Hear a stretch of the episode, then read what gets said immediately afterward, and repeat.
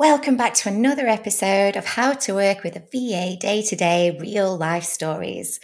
So, this season, we are taking a fresh approach. We are going to hear the stories of small businesses, not just what they do, but why they do it. Our stories can be our superpower. So, this season, I will delve further into the world of small businesses and discover the talent, passion, resilience, and determination that often sits behind a successful small business.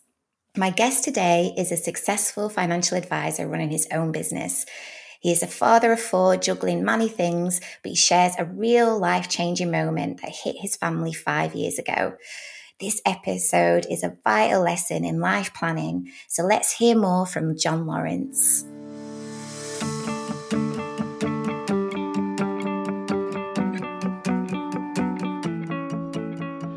Jon, how are you? Welcome. Hi, Elaine. I'm good, thanks. How are you? Yeah, good. The sun is shining here today in Sheffield, so that always makes things a little better. Yeah, it's uh, it's sunny here too. Uh, we're on two days in a row now. I think that's a new record. yeah, for sure. So, welcome and thank you so much for giving your time today to come along. So, let's uh, kick things off uh, by giving a quick introduction about yourself and what you do for a living day to day. Oh, thank you. Thanks for having me as well. Um, so, my name's Jon Lawrence. Uh, I'm a financial advisor. In October last year, I set up a financial advisory practice uh, with the name of Lawrence and Co. Financial Planning. I'm based in Retford, and I work in the St James's Place uh, network. I've been doing this. I've been looking to do this for a few years, but uh, actually took the plunge a couple of years ago to start getting my qualifications and uh, uh, and get set up as a financial advisor.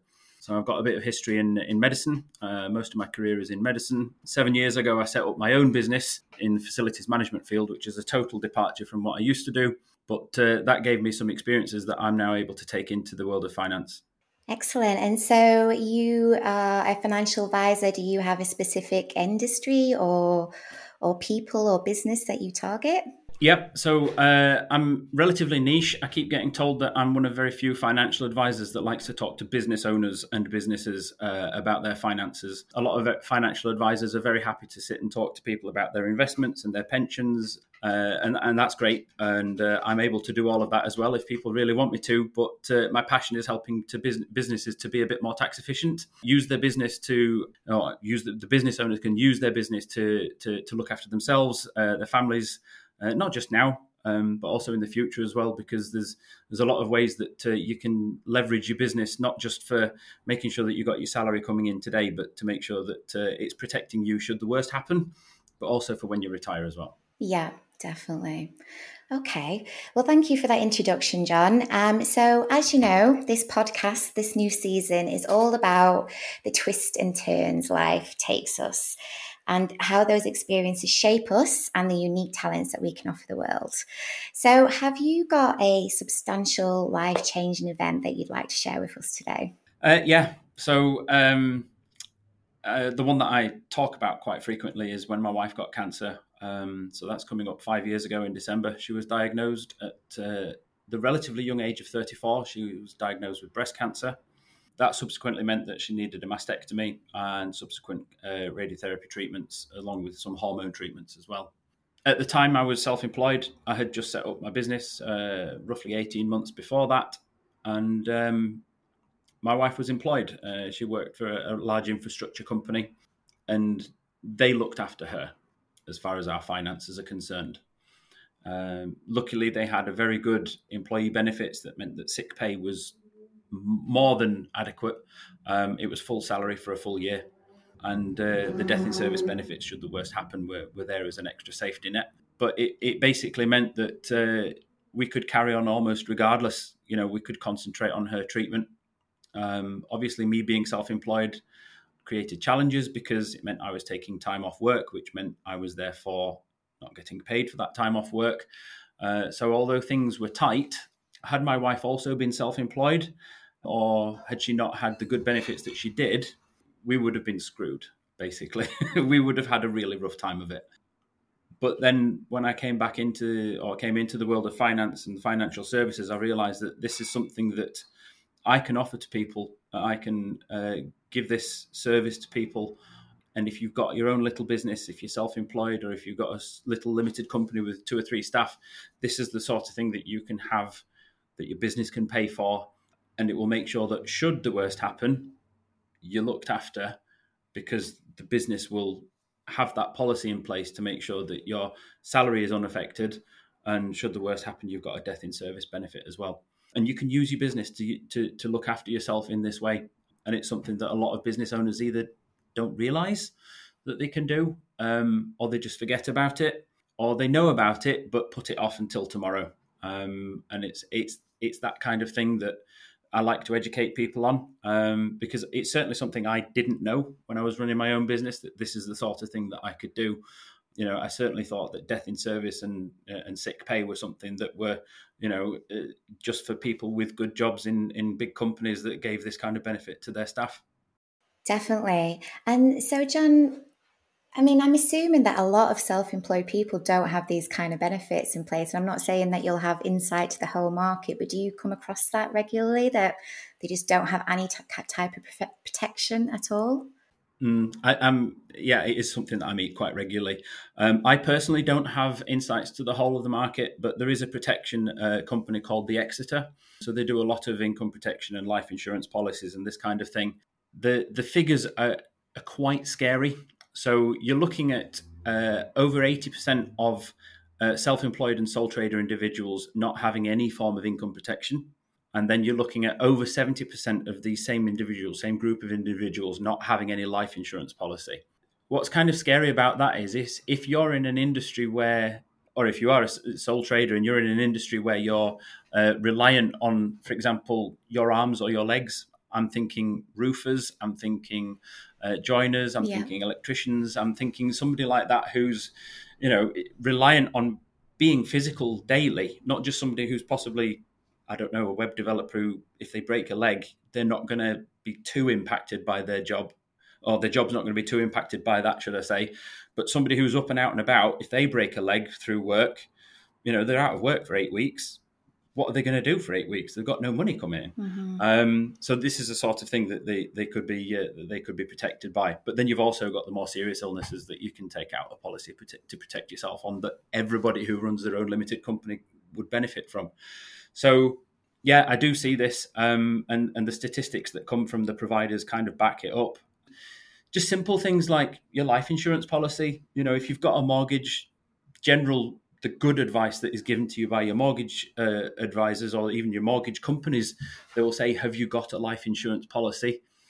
Because it's good advice to have that. Because yeah. although a lender can't demand that you have a life insurance policy before they give you a mortgage, uh, that isn't allowed. You do hear of people being told that. That is illegal. Um, you can't be uh, you can't have a mortgage given to you on the contingency that you that you have a life insurance policy in place. But it is very good advice because you're taking out a loan that is equivalent of what quarter of a million, half a million, maybe. You know, and what you're going to do if something happens and you can't work for six months. So um, you know, or even if something the worst happens and you and you yeah. and you pass away, you know, what what's your spouse going to do? Having that kind of cover in place is what you really need. And as a limited company owner, you can actually have that done through your business. You know, your business can pay for that for you. And people don't realize this. So it makes your business a little bit more tax efficient. It means you're not paying out of it, uh, paying it out of taxed income already. And uh, obviously, you gain a little bit by not having to pay the corporation tax on that.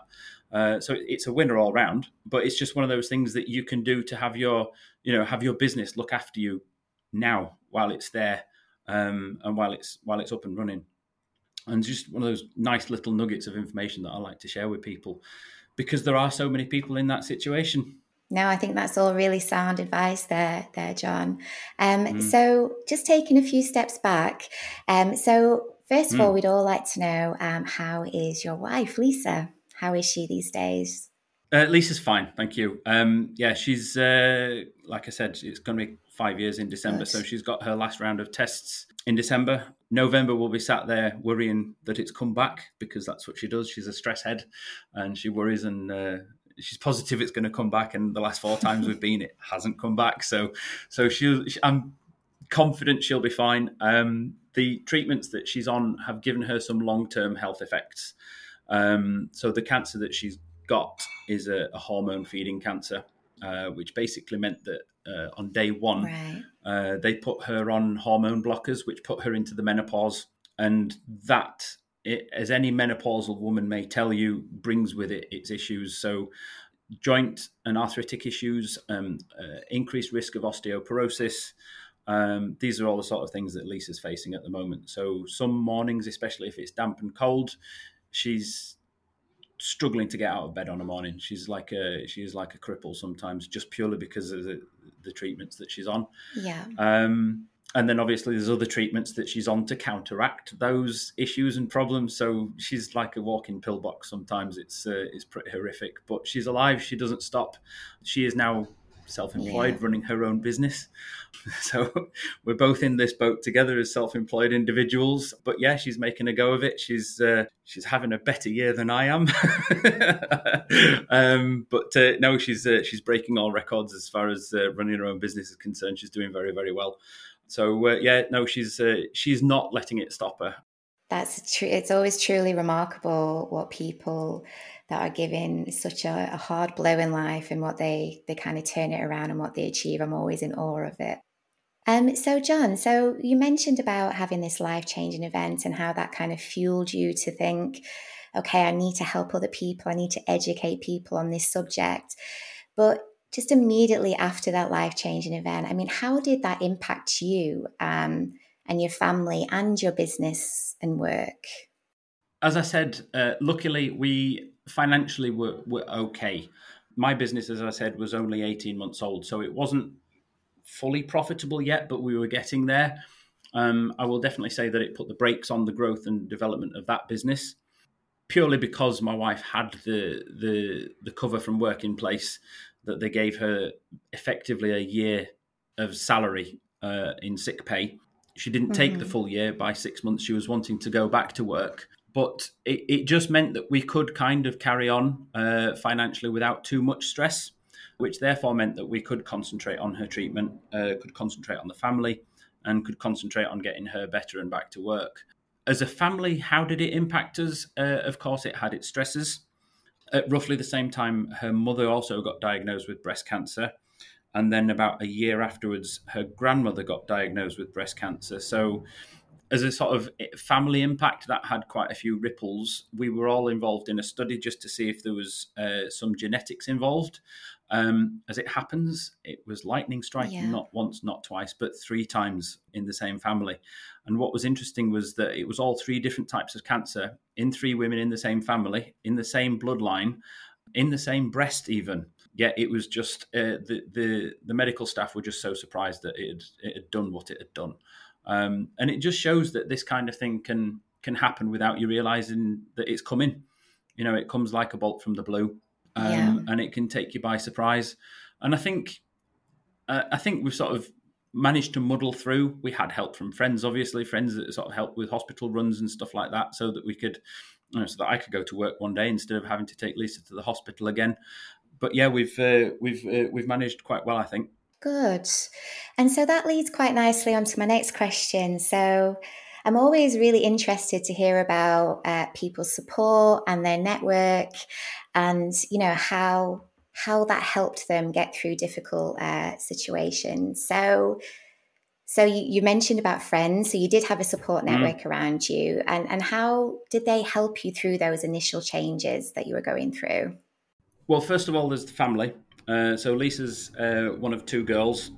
So her sister and husband, as soon as they found out, they, they were on the phone and just said, "Look, anything we can do, let us know."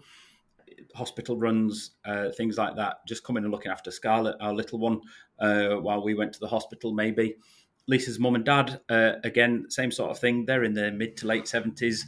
Uh, so physically, what they could do wasn't as great, but they were always making sure we had meals cooked for us and stuff like that. If we were, you know, having a full week of hospital runs and visits, um, just so that we weren't, you know, buying frozen pizzas and stuff all the time and things like that.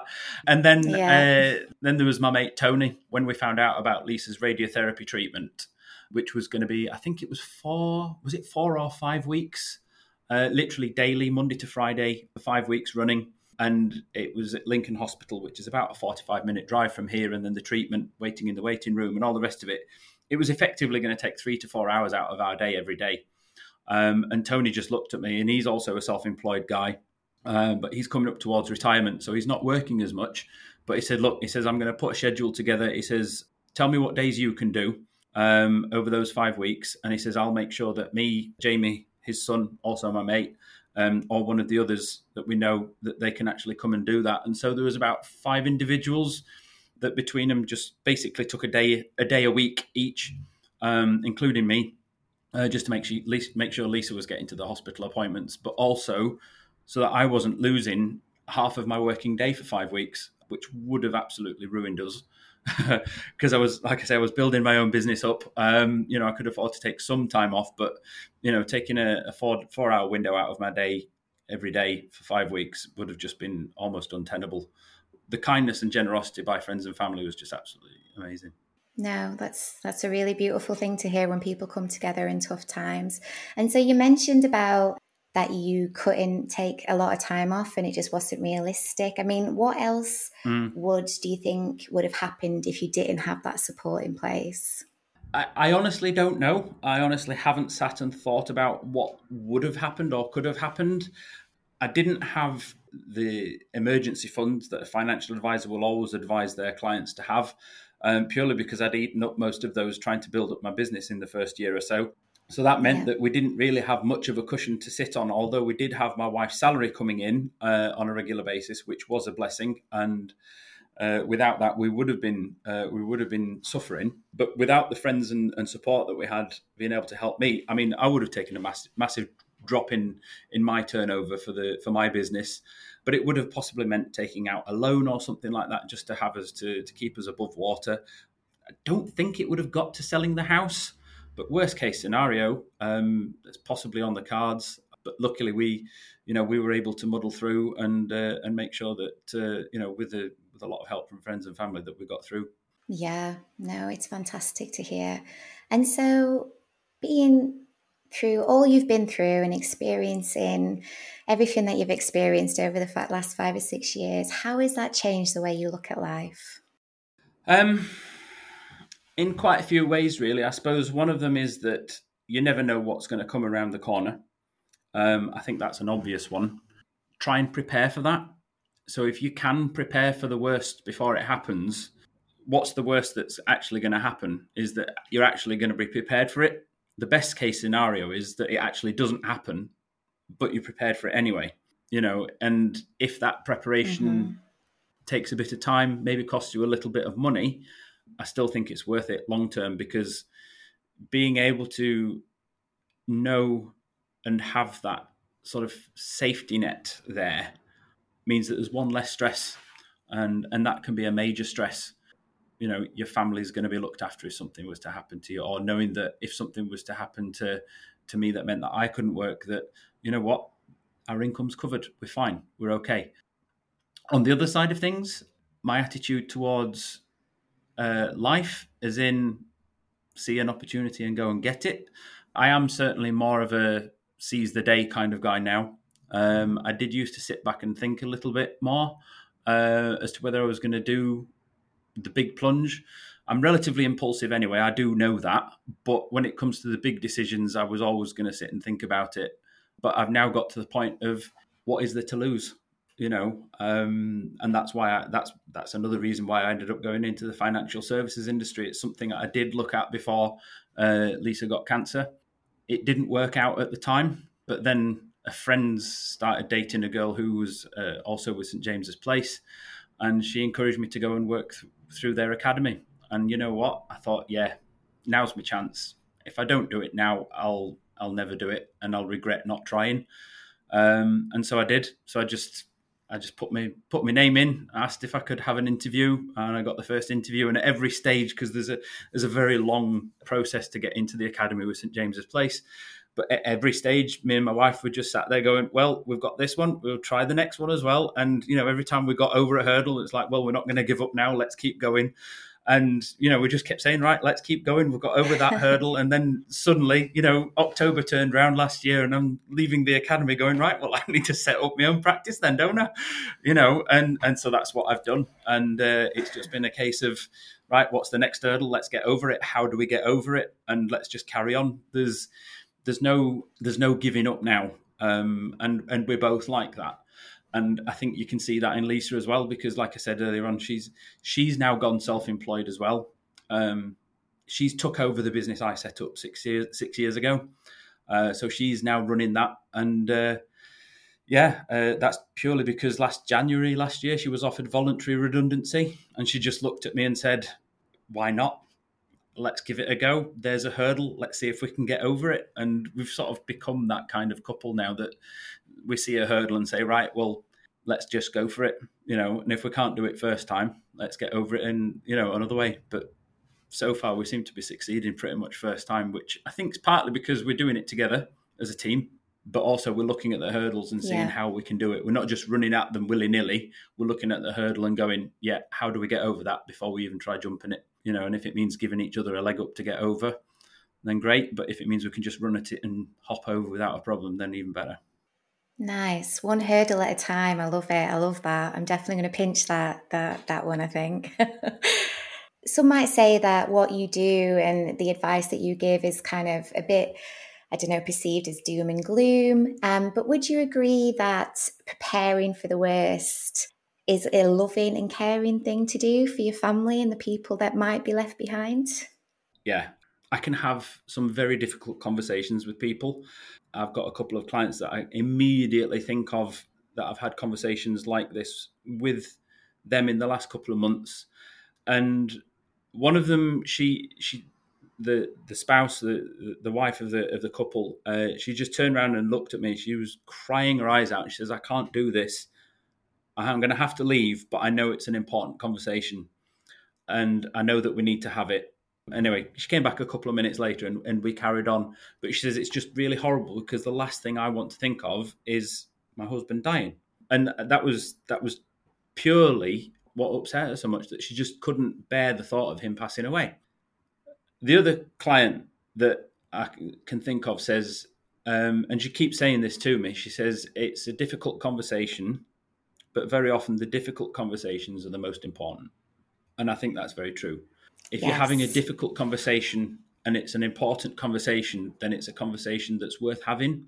Because I've been in the situation that I've been in with Lisa, because I've experienced firsthand what it's like to have somebody have a critical illness, and you know potentially face down death because when you first get that diagnosis you don't know if you're going to be given a, a, a terminal diagnosis or if you're going to be given a, you know several weeks to live or whether it's going to be a prognosis of don't worry you'll be fine we just need to operate and your lifespan will be as usual which is luckily what we got yeah. but because i've done that firsthand i can have that conversation with people and almost hold their hand through it because i know what it's like to have that message given to you by a doctor and to be sat beside your spouse when you're given yeah. that message by a doctor and that's hard like i say it yeah. these difficult conversations do need to happen but it is a good thing it is a loving thing and it is a caring thing to put these plans in place for your family because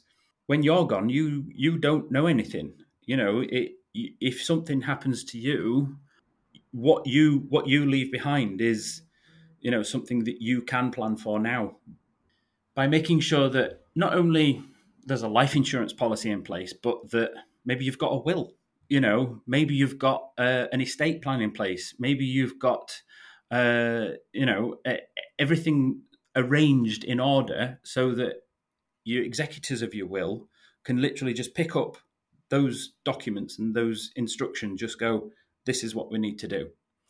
And that makes life easier for everybody. And there's so much that you can do involved in this process. I, I, know I've been talking about life insurance and income protection and maybe critical illness policies and things like that, but they are just part of the whole, what we call the estate planning process.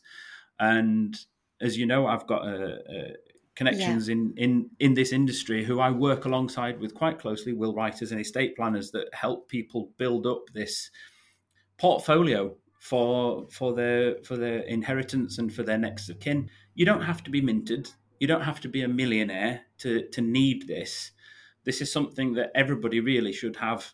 Just something as simple as having a few thousand pounds put aside in a trust can avoid probate when the worst happens because everybody knows the probate process can be quite long-winded and it can take at least mm-hmm. six months. Now, if you've got, for example, twenty thousand pound in your bank account, and something happens to you, your spouse needs to pay for a funeral. They might actually have to wait six months to get hold of that twenty grand to be able to pay for a funeral. Whereas if you just put that twenty thousand pound, simply put it into an ISA or something like that, but put it into trust then that can then be put outside of your estate for probate purposes, which means that your other half could then access that money literally on day one if needed, so that funeral plans can be paid for and put in place. That is, if you haven't got a specific funeral plan policy, which is another piece of important planning that people tend to forget. Just small things like that, you know, just putting a little bit of money into a trust outside of your estate that means that your family can get hold of that without it going through probate can just make a world of difference from a from an admin perspective if the worst were to happen because we all know that when somebody passes away there's a lot of paperwork to do and if you can do stuff now to prepare for your family then please do it because it will make their life easier in a very difficult time. It's really good to hear your passion and why you do what you do and i can really see that it really means a lot to you. And you know you, are really on a, a one-man mission to make sure that mm. that everybody's family uh, have got peace of mind and are looked after. So well done you.